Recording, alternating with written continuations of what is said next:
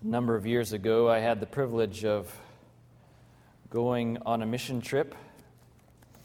And as part of our trip, we went to a part of the world where, honestly, I thought only National Geographic photographers went, you know? One of those, one of those trips where you just start to uh, feel like you're in another world. Much of the world feels much the same, especially after you've been to a few countries. But uh, this really felt like a different place I don't know if you can see that picture very well, but that's a longhouse. This is in the, the jungles of, um, of uh, eastern Malaysia near Borneo. And uh, these villages uh, were composed of one or two of these longhouses. The whole village lived in one of these bamboo and board structures, and one door after another after another uh, was a room of one of the families, and that's where they lived.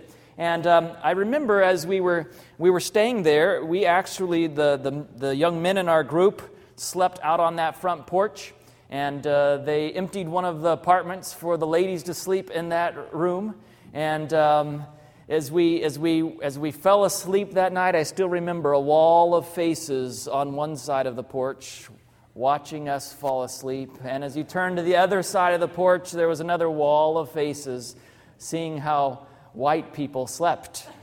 Um, in fact, while we were there, one of the villages, I remember going down, it was a very hot day in the jungle, the tropics, you know, and I, I went down to the river and I took off my shirt and I was all by myself and I just was, was splashing myself down and washing myself down and cooling off a little bit. And I looked up on that, the bank of the river up above me, and there was just a wall of faces. And uh, one of our translators was walking by uh, while, while this was happening, and he said, Do you know what they were saying about you? They were saying, Look at that peeled potato. Well, that night, uh, I remember it was a Saturday night. We left the village, one of these longhouse villages, and we were going to go to the, to the next village. We were doing some medical work. We were trying to help share the love of Jesus with these villages. And I remember we left the, this one longhouse village and we were going to the next village. And by the time we left, it was already getting dark. And we asked our guide, How, how far is it to the next village? He said, Oh, about one cigarette. Um, you see, they didn't have clocks and timepieces, so their measure of time was how long it took to smoke a cigarette. Well, I had to decide after that trip, they have some very slow burning cigarettes. because as we made our way into the darkness, there was a little bit of a problem.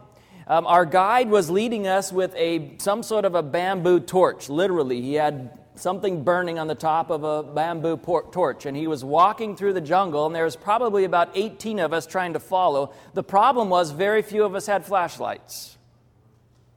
And as we went off into the darkness, and as the darkness got deeper and deeper, the problem became worse and worse. Those fortunate enough with, to have a flashlight could see where we were going, and we were walking down a very muddy trail. It was very, um, it, was, it was very vertical in some places, very steep. It had rained, and so it was slippery and slick. There were rivers we had to wade across in the darkness, coming up to our waist or so. There were mountainsides. We were going through these rice paddies, and as we went down these slippery slopes, sometimes there were those who would lose their footing and they would slide all the way to the bottom, at times taking out everyone who was in front of them. And periodically, you would, you would hear the, the, the night air being punctuated, being pierced by a scream as someone stepped into something they didn't expect or fell into a mud puddle. And uh, one thing I learned very quickly it pays to have a flashlight. It pays to be prepared to be able to see where you're going. Amen? And the reality is that all of us are along a treacherous path, and that's the path of life, right? We're walking down a pathway which, to us, and in fact um, to anyone but God, is yet unknown. We're going into unexplored territory, and that's the future. We're looking for a pathway to safety. We're looking to arrive at our destination intact, but we don't know what's out there. And that's why it's good to have a light. Our, our, scripture for today is Psalm 119 and verse 105 Thy word is a lamp unto my feet and a light unto my path. Last week we were talking about what it means to grow spiritually. We were talking about there's, there's a certain amount of knowledge that we need in order to grow in the Lord, in order to be a, a vibrant Christian, in order to be a vibrant church. We collectively and individually need to be growing. Amen? It, why would someone want to be a part of a church where people weren't growing? we need to be growing each day, each week in the Lord. And so we looked at some of that which is needed. And one of the things that is needed is knowledge, right? It's knowledge and a, a couple of different types of knowledge. And this knowledge I would propose to you this morning is found in the Word of God. It's only found in the Word of God. It's only in the Word of God that we're going to see the, the, the path clearly, the path that will lead to spiritual growth. Psalm 119, verse 130 says, The entrance of your words gives light, it gives understanding to the simple. Understanding, that's what we need. We need an understanding of two things. We need an understanding of ourselves, and we need an understanding of Jesus. You know, it's, a, it's something. No one reaches the NBA or the NFL and decides they don't need to continue training and practicing, right? No one gets there and says, I've arrived. I don't need any more of that, you know, my skills developed. No, if you're going to be in the NBA or the NFL, you're going to have to keep working at those skills, right? You're going to have to keep practicing. No one reaches medical school and decides they don't need to study anymore. I mean, I did well on my MCAT, right? I know all that I was supposed to know, so therefore I can just stop studying. I haven't asked my wife, but from what she's told me about medical school, that's not the way it worked. She had to keep studying, right? And uh, that's because there's always more to learn. No one reaches adulthood and decides they don't need to eat anymore, right? I've grown as much as I'm going to grow. My feet aren't getting any bigger. I'm not getting any taller. I just need to stop eating. That's not the way we look at life. We know we have to continue eating. And yet, for some reason, at times, I sort of feel like once we've become a Christian, we subconsciously decide we don't need to keep intently studying God's Word anymore. The, the, the, the, priority sort of fades away, and we stop realizing how imperative it is for us to be spending time in the Word of God. And so we're going to look this morning at how we can know Jesus better and how we can know ourselves better. I believe that to overcome the unconscious influences that shape our view of God, you and I need to be constantly in the Word of God. The Word of God is how we see who Jesus is. It would be well for us, it would be well for us, the book Desire of Ages tells us, to spend a thoughtful hour each day in the, studying the life of Christ, especially the closing scenes, right? Let the mind dwell on each point. Why? Because there we see the character of God revealed. In the life of Christ, we see what God is really like. In his willingness to go to the cross, we see what God is really like. In his forgiving those who nailed him to the tree, we see what God is really like. We see the character of God revealed. In fact, the cross of Christ is the fullest and most complete revelation of what the character of God is really like. At the cross of Christ, the whole universe realized listen, the devil's deceptions no longer have any, any, any influence on the rest of the universe. After they saw the character of Satan and the character of Jesus manifest in full force at the cross of Christ, they saw that God indeed is love. He would not coerce, he would not force, he would not try to twist the arms of his followers to do as he wished. No, he asks us to obey him because he loves us. And he's willing to die for our disobedience. What an amazing God, amen? And all of that is found revealed in the Word of God. It's the Word of God. Now, you might say, I've read the Bible, I know what it says. Yes, but every day those subconscious influences or conscious influences are warping our view of the character of God. And we need every day to be letting the Holy Spirit provide that antidote that we might be able to every day not only keep our understanding of who God is, but grow in our understanding of who God is. The second thing we need to know, and I believe this is all we need to know to be saved, friends.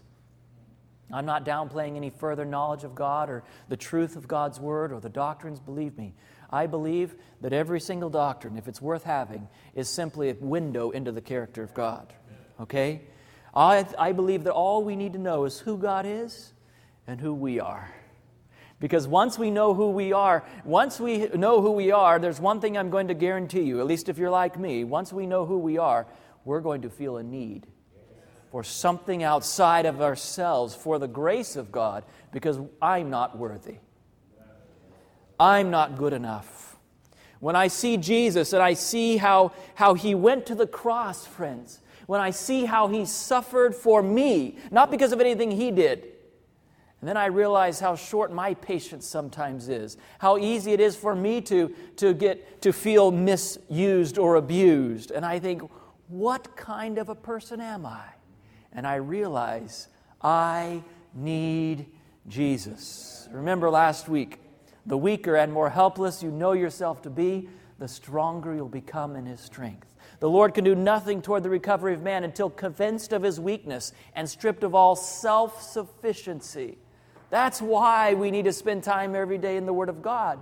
We need to spend time every day in the Word of God so that we can be stripped of all self sufficiency. When I wake up in the morning, it, my natural human nature, because of who we are, and I think you have the same human nature that I have, our natural human nature allows us to somehow find good in ourselves that we can pat ourselves on the back and congratulate ourselves with.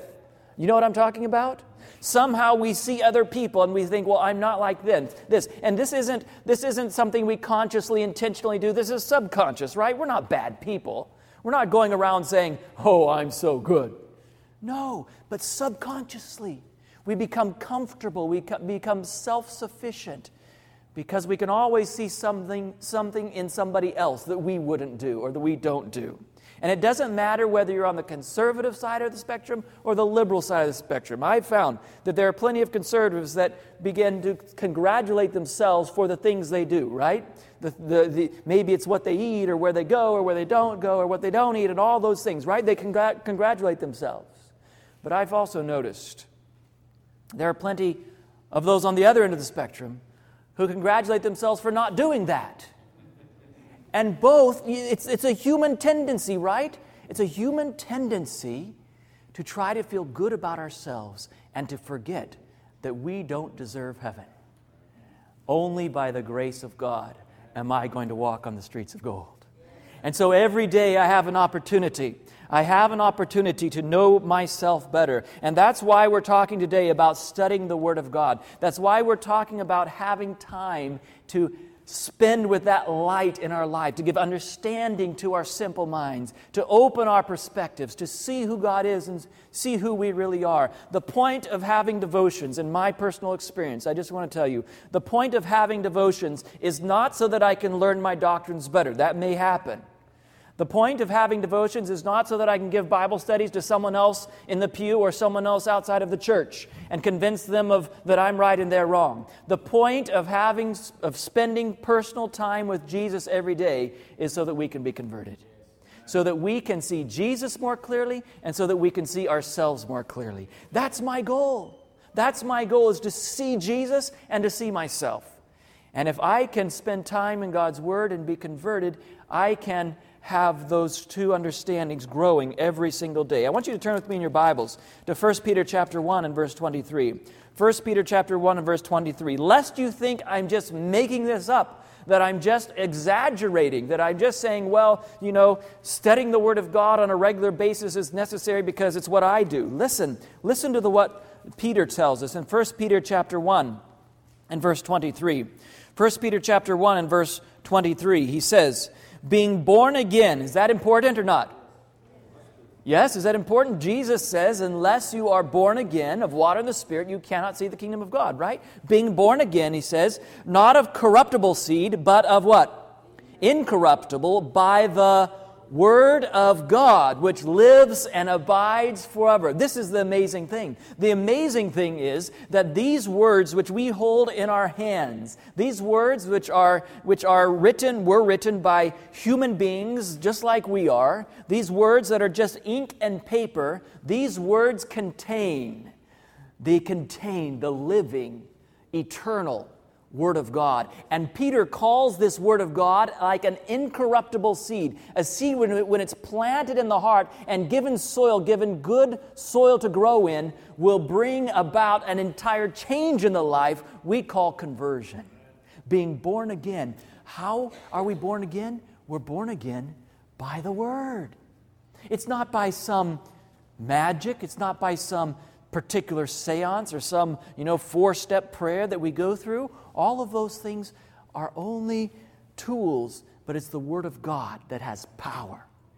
The Word of God has power no human words can ever have because the Bible tells us the Creator spoke and it happened. By the word of the Lord were the heavens made, and all the host of them by the breath of his mouth. The Word of God has creative power. And when we open our hearts, when we crack the hard soil of our hearts to allow the Word of God to take root in our hearts, He begins to change us through the Word. That's what we're looking at here today. The Word of God is compared in a number of different ways in the Scriptures. We're not going to look at all of them today, but I want us to look at a couple of passages here together very quickly as we, as we think about the Word of God. It's, it's compared to a two edged sword. If we turn to the, to, the, to the book of Second Corinthians, and we're just going to have a couple of texts here on, this, on the screen for the interest of time. It says, Second Corinthians, Paul says, For God who commanded the light to shine out of darkness hath shined in our hearts to give the light of the knowledge of the glory of God in the what? In the face of Jesus Christ. Now, I've often pondered that. I've, I've, I've wondered, you know, I believe in this light. I believe that God's word is light. I believe that God's truth is light. And here he's saying he's given us the light of the knowledge of the glory or character of God in the face of Jesus Christ. What is it about the face of Jesus Christ that allows us to know the character of God, to know the glory of God. Look with me in Revelation chapter 19, verse 15. If we look at the face of Jesus coming on that white horse, Revelation's description of Jesus on that day, it says, And out of his mouth goes forth a sharp what? A sharp sword. This is a symbolic prophecy, right? And it's a symbolic prophecy. When you look at the face of Jesus Christ, what do you see? Out of his mouth is coming a sharp two edged sword. What is that sword? What is the sword which allows us to understand the knowledge of the glory of Jesus Christ? Ephesians 6, verse 17 tells us the sword of the Spirit, which is the what?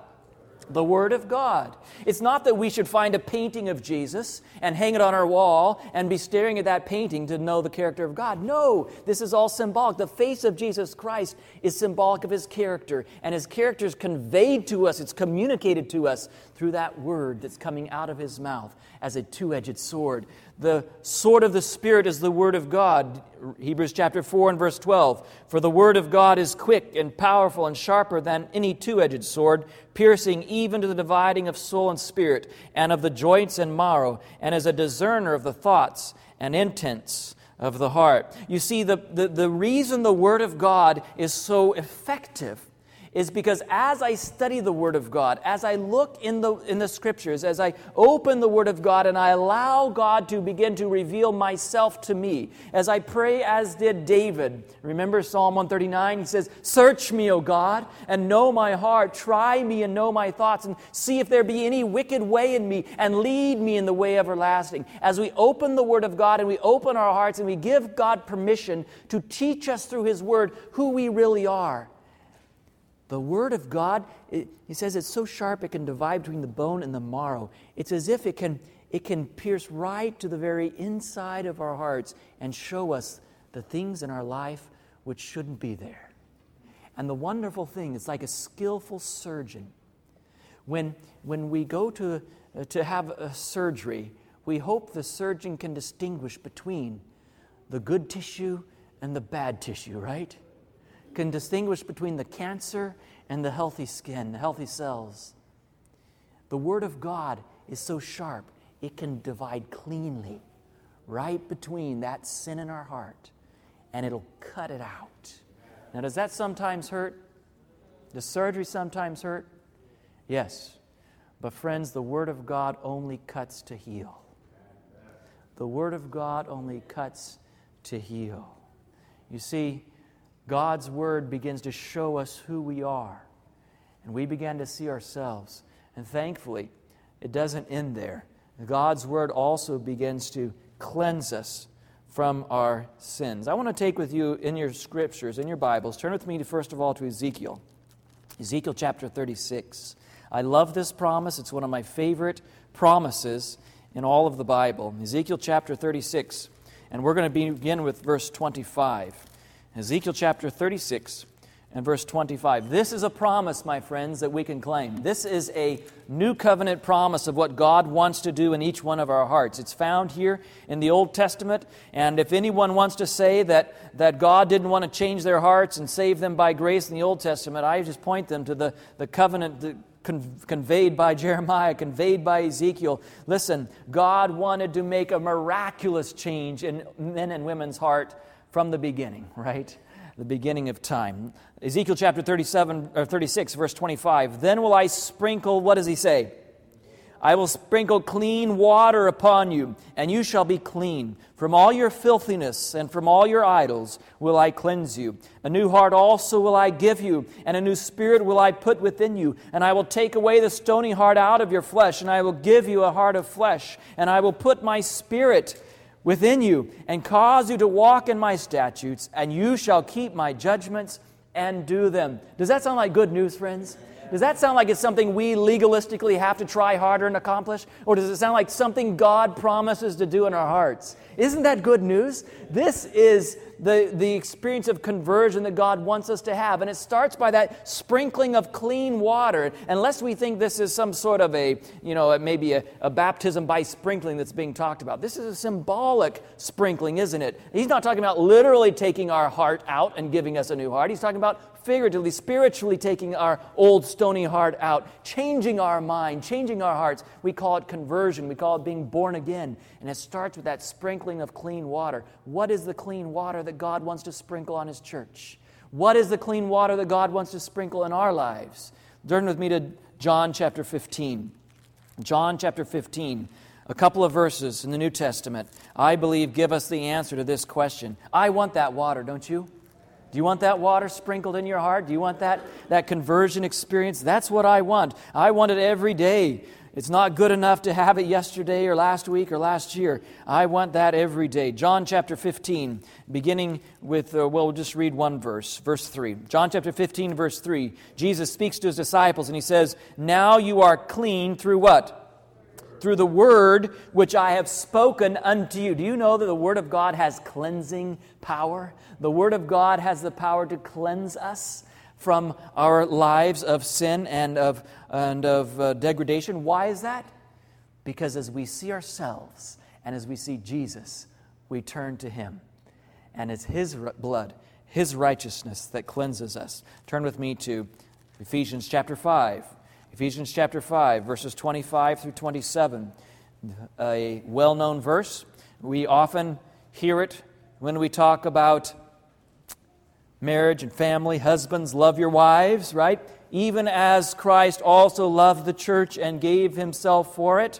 Verse 26, Ephesians 5, verse 26, that he might sanctify and cleanse it with the what? Washing of water by the by the word. That clean water which Ezekiel speaks about, it's, it cannot be applied to our hearts if we're not spending time in the Word of God. Does that make sense to you this morning, my friends? If we're not spending time in the Word of God, we're not experiencing that refreshing, sprinkling water. We're not experiencing that cleansing that Jesus wants us to experience. Now, I don't want to be legalistic about it, but this is just, this is just the truth as the Bible says it, right? We need the Word of God in our lives. You know, it's just a matter of simple relationships, isn't it? You know, if, if suppose I never spent time with my uh, better half, my better looking half, and uh, suppose I just left Jane. I said, Well, we were married, weren't we? I mean, uh, just 470 days or so ago or so, we were married. We're still married. If I change my mind, I'll tell you. But I never spent time with Jane. What do you think she would say? Spend time with me, right? We need to be growing together. We need to be growing, getting to know each other better. We need to be growing in our love with each other. We need that experience, that time together to grow. It's not, friends, a matter of legalism. It's not a matter of legalism, it's a matter of love. That's why we spend time with Jesus because we want to grow. We want to grow in our relationship with Him. We want to become more like Him. And in fact, as we do so, as we do so, we are going to be transformed. Uh, 2 Corinthians chapter 3 and verse 18, again, Paul is speaking about how we can grow spiritually. 2 Corinthians chapter 3 and verse 18 says, But we all, with open face, beholding as in a glass the glory of the Lord, are changed into the same image from glory to glory, even as by the Spirit of the Lord. What is that glass in which we look to see ourselves and to see Jesus? It's the Word of God. That's the mirror, right? James talks about that. We need to spend time in the Word of God. Now, I realize that sometimes we, uh, we want to spend time in the Word of God, but we don't exactly know why or we don't exactly know how. Uh, let's just summarize what we've looked at so far. First of all, the Word of God reveals to us the character of God. And uh, secondly, it reveals to us our own character. And finally, the Word of God actually has creative power to change our hearts as we open and we submit and we surrender to it. If we will open our hearts to the Word of God and allow, allow it to speak to us and be willing to obey it, be willing to follow it, we will be changed by the Spirit of God. You know, truth is a, truth, truth is a very dangerous thing. Sometimes, sometimes I actually, I actually tremble as I consider what it means to learn truth and to preach truth.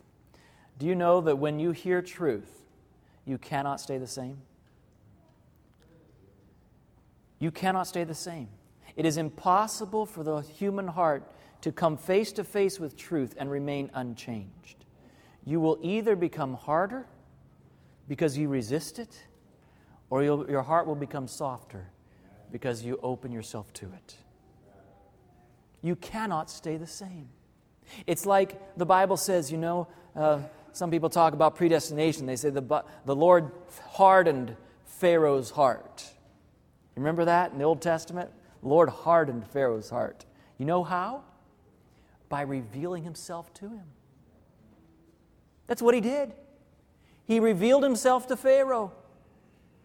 And when you, when, if you were to take, if you were to take a ball of wax and you were to take a ball of clay and you put them out on a nice sunny day like this, what's going to happen? The wax gets softer, the, the clay gets harder in the sun, right? In the sunshine of God's truth, in the sunshine of God's light, we either become harder or softer. We cannot stay the same. And God revealed himself to Pharaoh. The, the, the, the, key to understand is that we choose what kind of hearts we have. We choose whether we are clay or wax.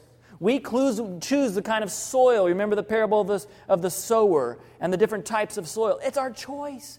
God gives us those freedoms. We can close our mind to truth, we can close our heart to truth, and that truth will harden our hearts we can open our hearts to truth, and that truth will soften our hearts. Isn't God wonderful? God brings truth to our hearts, and we each time we have an opportunity, if we will surrender to what God reveals to us in His Word, our hearts are going to be changed, and we're going to be cleansed through the Word of God. So I want to just go through some practical steps here this morning. I don't think there's very many things more fundamental, more important in my own experience to growing spiritually than to spend time in the Word of God. And so, how do you do that? How do you spend time in the Word of God? Just for a few moments, let's talk about some practical things. First of all, it has to become a habit. I don't know about you, but it's a habit I think the devil doesn't want me to have. I really believe the devil works hard to make sure that I don't spend time every day in the Word of God. Because if I don't spend time in the Word of God, what, what happens? What happens? I become self satisfied with my own Christian experience. I become self sufficient, self confident. I don't trust wholly in the grace and the power of Jesus. And I end up making a mess of my day. Maybe it's not the first day. Maybe, maybe I don't even realize it for some time. But I become I come to be on a collision course with the sad reality that I can't do it on my own. And so the devil works hard. And I believe that if we want to, if we want to grow in Jesus, to grow spiritually, we need to make it a habit. That means making it a priority. A what? a priority. Oh man! Now some people have a better time spending time in the morning. Some people time have a better, uh, uh, you know, ability to spend time other parts of the day. I personally try to spend some time in the morning first thing to at least pray, at least to meditate upon God's word, even if that's not the bulk of my study time. Spend some time in the morning. That's my personal experience.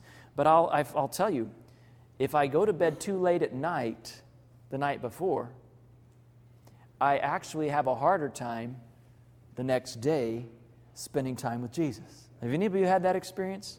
That's been my experience. And I suppose that there's a reason why the Bible says the evening or the nighttime and the morning or the daytime were the first day. Remember creation? When does the day begin? Sunset the night before, right? When do we begin our day? When our alarm clock goes off. My point is, it's too late. It's too late. We ought to begin our day as the Bible does, the night before. And if we want to spend time during that day with Jesus, perhaps in the morning, we begin our day by making a priority to get that rest, to get to bed on time, or at least early enough that we're not hitting the snooze six times and then running to work.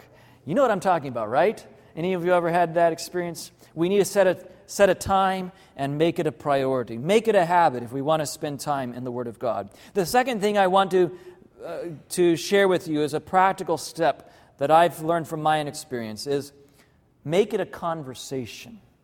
I believe God wants to speak to us. I believe He does. I believe that's why He's given us the Word of God. And I believe He wants to show us Himself, He wants to show us ourselves. But I believe it's best accomplished as a conversation between me and him. You see, in, there was a time in my life where I always studied the Bible. I would get up, you know, we, we pray before we study the Bible, right? Lord, help me to understand your word. Speak to me through your word today. Send me your spirit. We pray. And then we finished our prayer time, and then we begin our Bible study time, right? This is how I, I, I for many years, studied the Bible. And then I would study for a few hours, and I not always a few hours. I wish it was always a few hours, but a few minutes even. I would study for whatever time it was, few verses, few chapters. I would study, and after I studied, what would I do? I would pray again. And so I had my prayer time and I had my study time. And as I continued to do this, I learned that sometimes my prayer time and my study time were completely unrelated. What I prayed about and what I read about wasn't even close to being on the same subject, the same topic. And I began to experience there's a better way to study, and that's like a conversation. And that's as I'm studying. I'm not saying you shouldn't pray and study separately. What I'm saying is, I found it more, even more helpful for me personally if I pray throughout my study time in the Word of God. I pray throughout my study time. Let's just look back at John chapter 15 real quickly. I love this because it's a, it's a very practical, applicable chapter. We're going to look at it here for a, for a few minutes.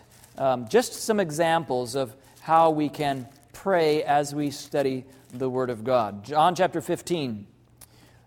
Suppose I'm having my time with the Lord, my devotional time.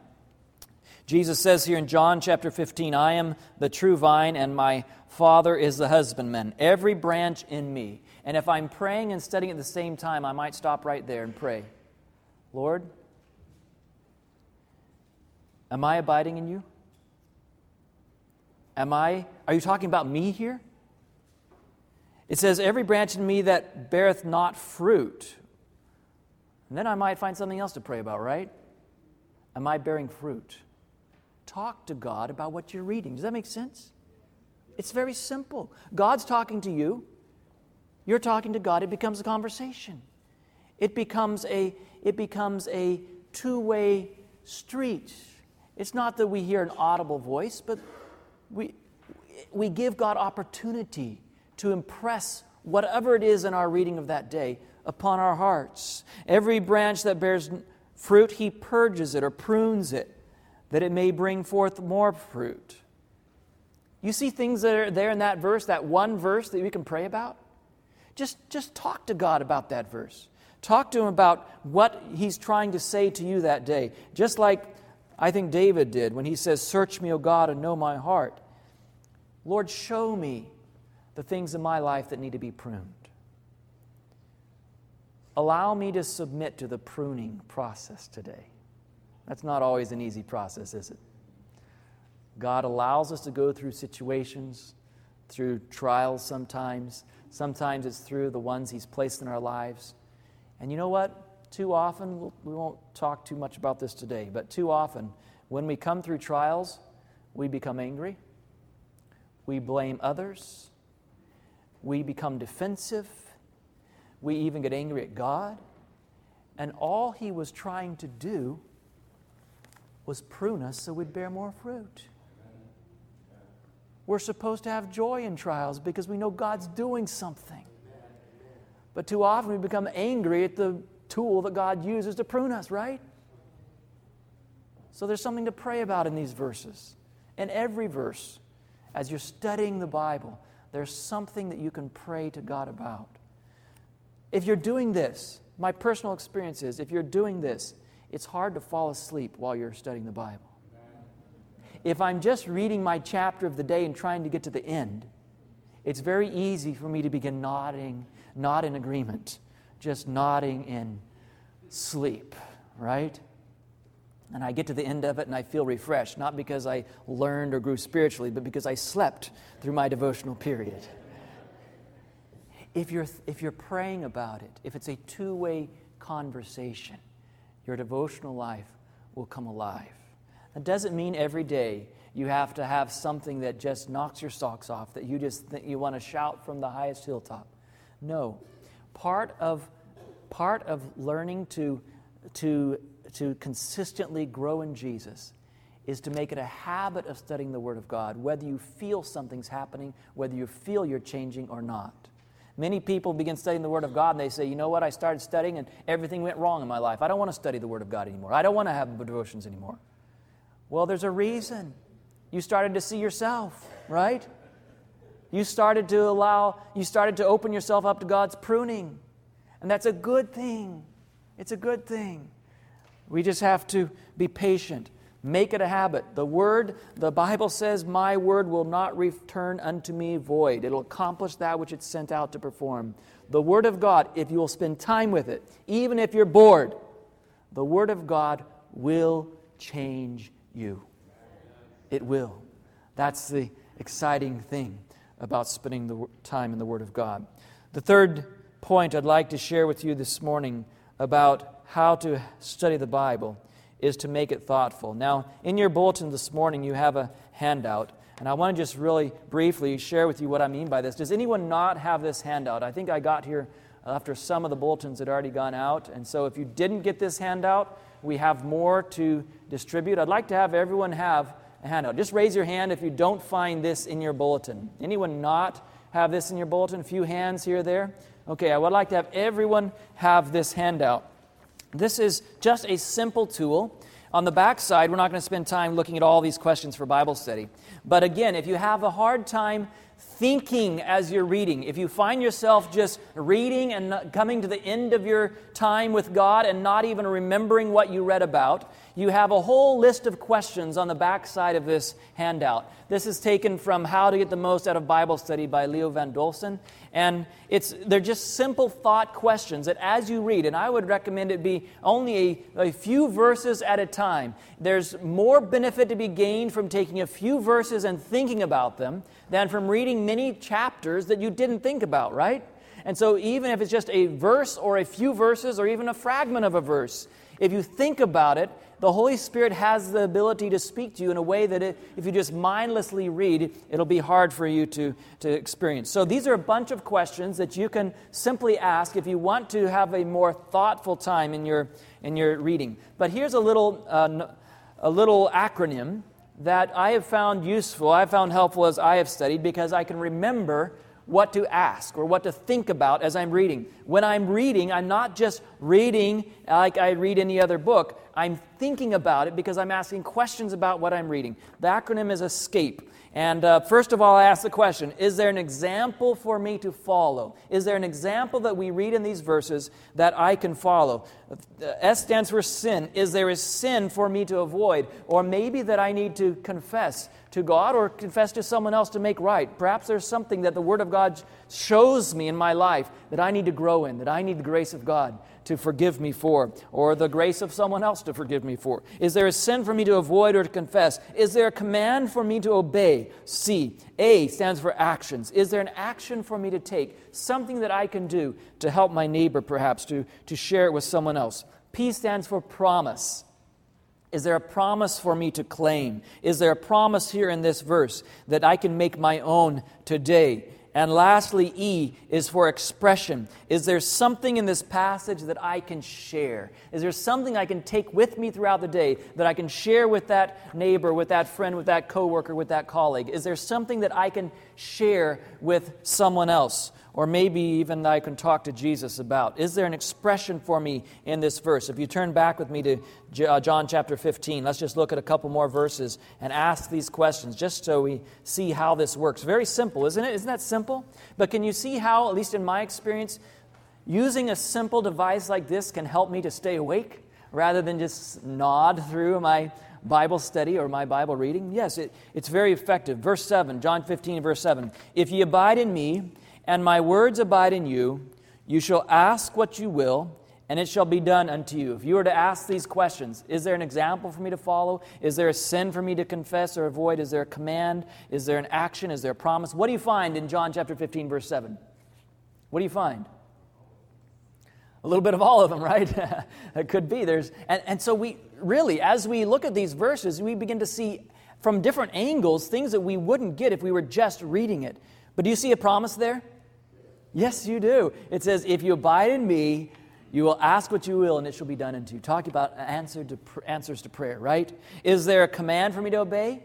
Or an action? Yes, there's abiding in Jesus, right? Abiding in Him. Is there something that I can share? Well, maybe you want to pray about that. Lord, am I abiding in you? Am I living in your will today? Have I placed myself in your hands?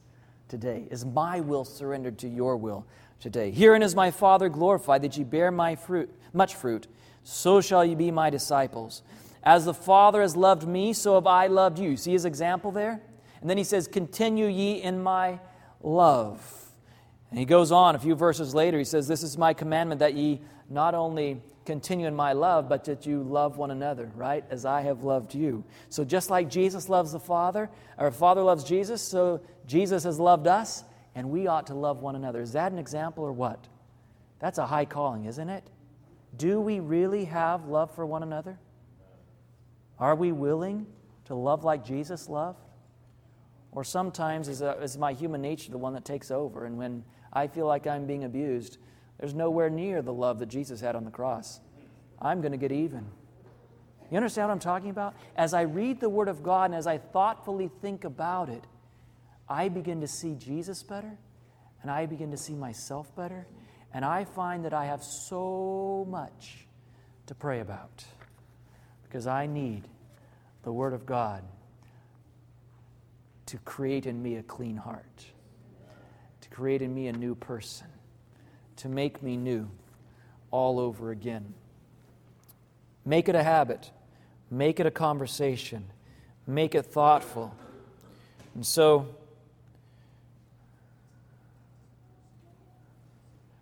sorry, we're getting um, the last step here. Make what?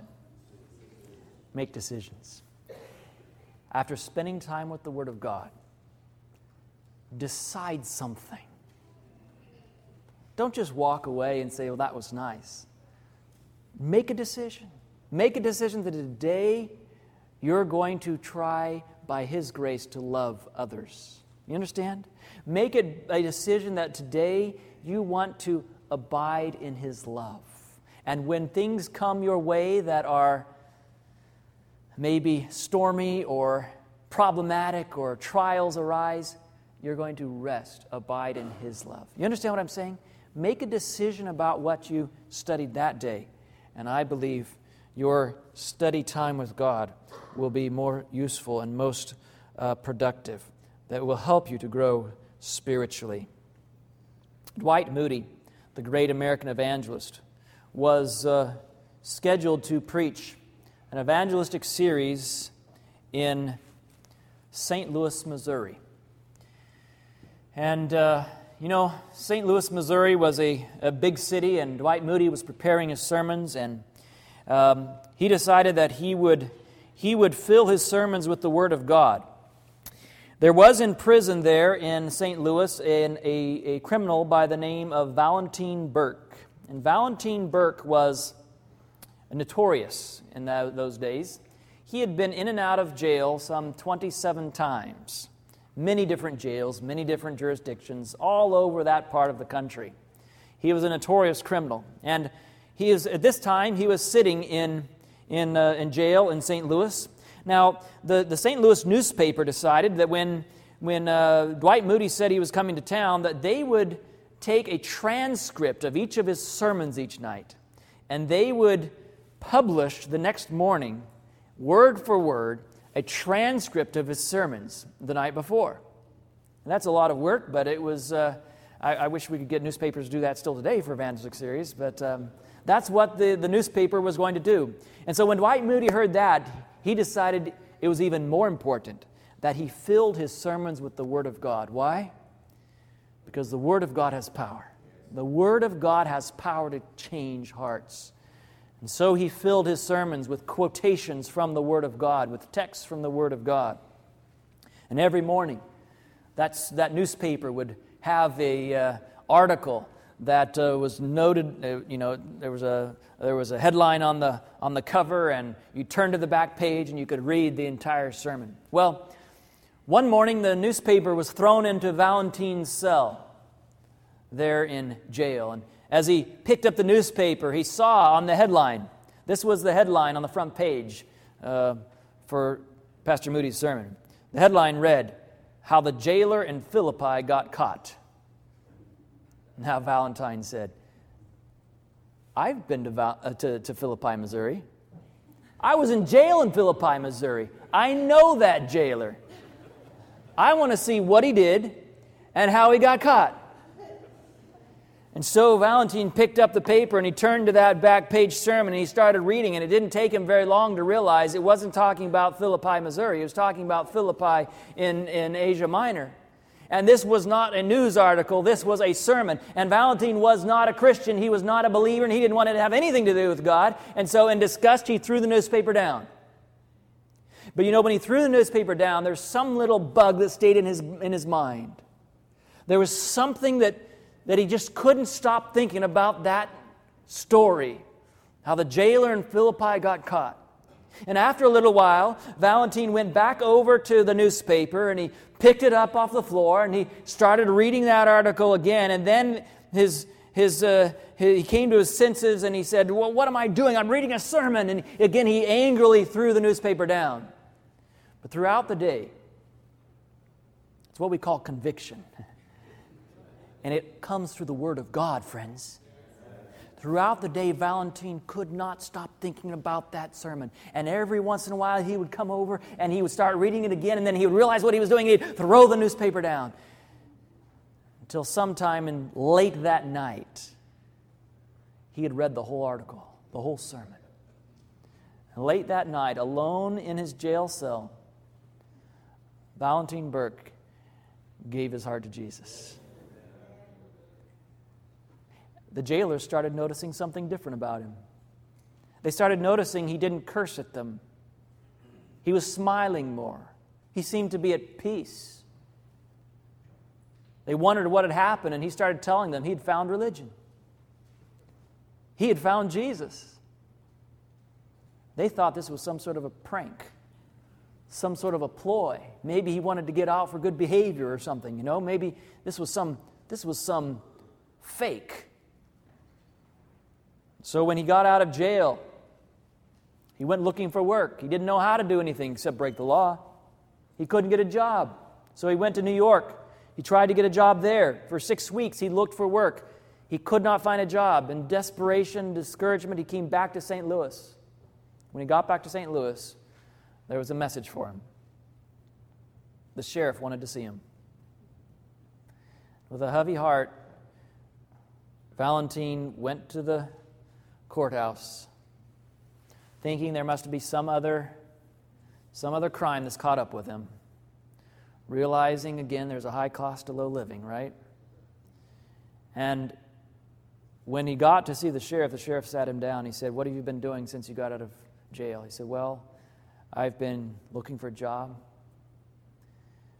Have you stayed true to your religion that you found in jail. Valentine said, I've, my Savior has been good to me and I want to be faithful to him. I'm growing in Jesus.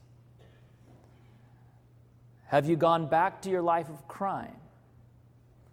And he said, Sir, I've been clean. By God's grace, I've not, I've not gone back to my old ways. And the jailer said something that really surprised Valentine. He said, I know what you're saying is true. Because when you left jail here, we thought it was all phony and all pretend and all fake. And so we, we had a detective follow you the last six weeks. And we saw that you are, in fact, really different, really changed. We have an opening for a deputy in our workforce, and we want to hire you to work in the sheriff's office. You see, my friends, the Word of God actually, really changes people. I want it to actually, really change me. How about you? Is that your desire today? Let's pray. Father in heaven, today we recognize that your word is like an incorruptible seed. Too often, Lord, we've, we've tried to grow spiritually without the miracle of your grace that comes from a relationship with you, that comes from spending time with you. Lord, I just want to pray for each person here, each person listening to this, this message, these thoughts this morning. I just want to pray that no matter where we are in our Christian walk, that we will not be satisfied but that we might be growing Christians, really, genuinely changed day by day as we spend time in your word, as we get to know you better, as we get to know ourselves better. Lord, thank you for your grace. Thank you that as we study the Word of God, we not only find what great sinners we are, we find what a great Savior you are. Thank you that your grace is greater than all our sin.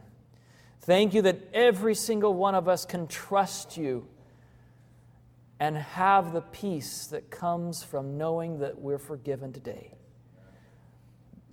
As we claim the promises of your word, may we become more like Jesus. May others see him in us. May they see that we are really being changed and may they want what we have. Lord, may many others want to come to the fountain of cleansing, to come to the cross, to come to your word, and even to come to church, to know, to know that they too can be transformed day by day, more and more into the glory of God. We pray this in Jesus' name. Amen. This media was brought to you by Audioverse, a website dedicated to spreading God's Word through free sermon audio and much more. If you would like to know more about Audioverse, or if you would like to listen to more sermons, please visit www.audioverse.org.